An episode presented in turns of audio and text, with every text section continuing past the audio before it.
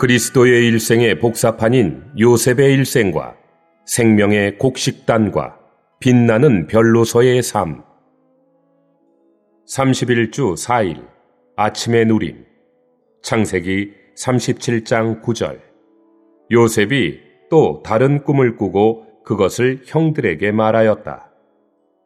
내가 또 꿈을 꾸었는데 해와 달과 열한 별들이 나에게 절을 했어요. 계시록 12장 1절 하늘에 큰 표징이 보였습니다.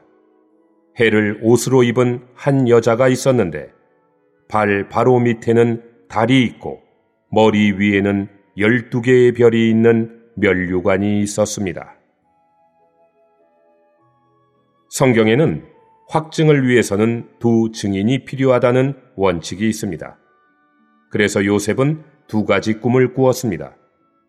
두 번째 꿈에서 요셉은 자신에게 절하는 해와 달과 열한 별들을 보았습니다. 이것은 유죄 판결받고 비난받는 하나님의 백성이 하나님의 눈에는 빛으로 충만하다는 것을 가리킵니다. 형제 자매들을 비난하지 않도록 조심하십시오. 성숙한 생명에 다스리는 방면은 결코 다른 사람들을 유죄 판결하지 않습니다. 도리어 그들을 목양하고 감상하면서 오, 교회 생활과 모든 성도들은 놀랍다. 성도들은 생명이 충만한 곡식단들이다. 그들은 얼마나 자양분이 많고 큰 만족을 주는가. 게다가 그들은 빛이 충만한 하늘에 속한 발광체들이다. 라고 말하는 것입니다. 만일 여러분이 이렇게 말하는 것은 거짓말하는 것이므로 그렇게 말할 수 없다고 한다면 그것은 여러분이 꿈, 즉, 이상을 보지 못하였음을 뜻합니다. 여러분에게는 하늘에 속한 관점이 부족한 것입니다. 오늘의 읽을 말씀. 아마 몇 년 전에 여러분은 모든 형제 자매들에 대해 긍정적으로 느꼈겠지만 오늘은 그렇지 않을지 모릅니다. 오늘 여러분에게는 하늘에 속한 꿈을 통해 새로운 관점을 얻는 것이 필요합니다. 창세기 37장에는 두 가지 꿈이 있습니다. 하나는 생명이 충만한 곡식단들에 관한 꿈이고 다른 하나는 빛이 가득한 천체에 관한 꿈입니다.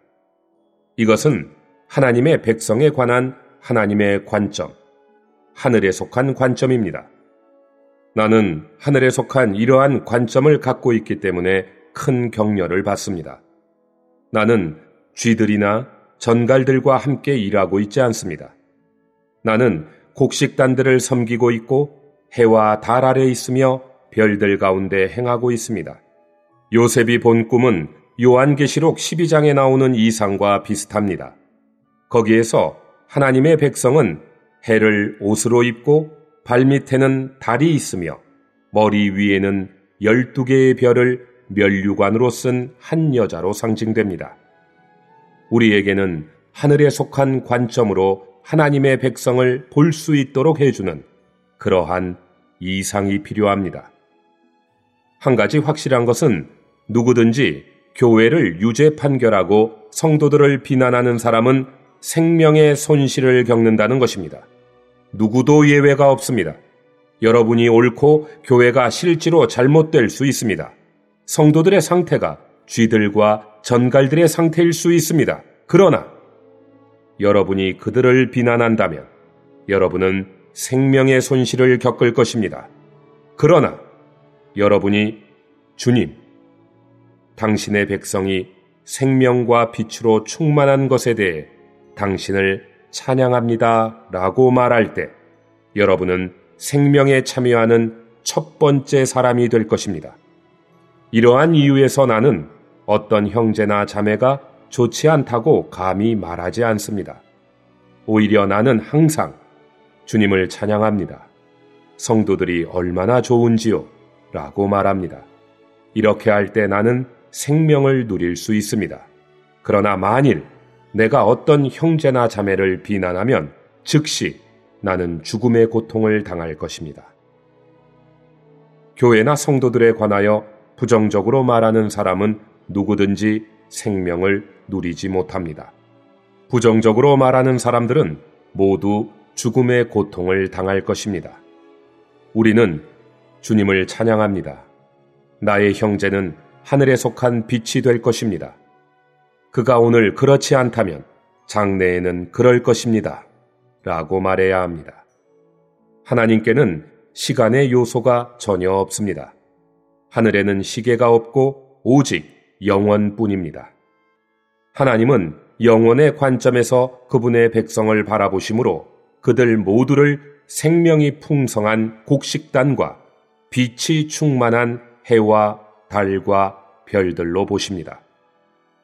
하나님의 백성의 위치가 해와 달과 별들로서 하늘에 있다 할지라도 그들은 이 땅에서 곡식단으로서 살고 있습니다. 왜냐하면 곡식단은 밭에서 자라기 때문입니다. 오늘날 우리는 땅에서 살고 있는 하늘에 속한 백성입니다. 우리는 하나님의 백성입니다. 나는 이것으로 말미암아 격려를 받고 강화되었으며 온전하게 되었습니다.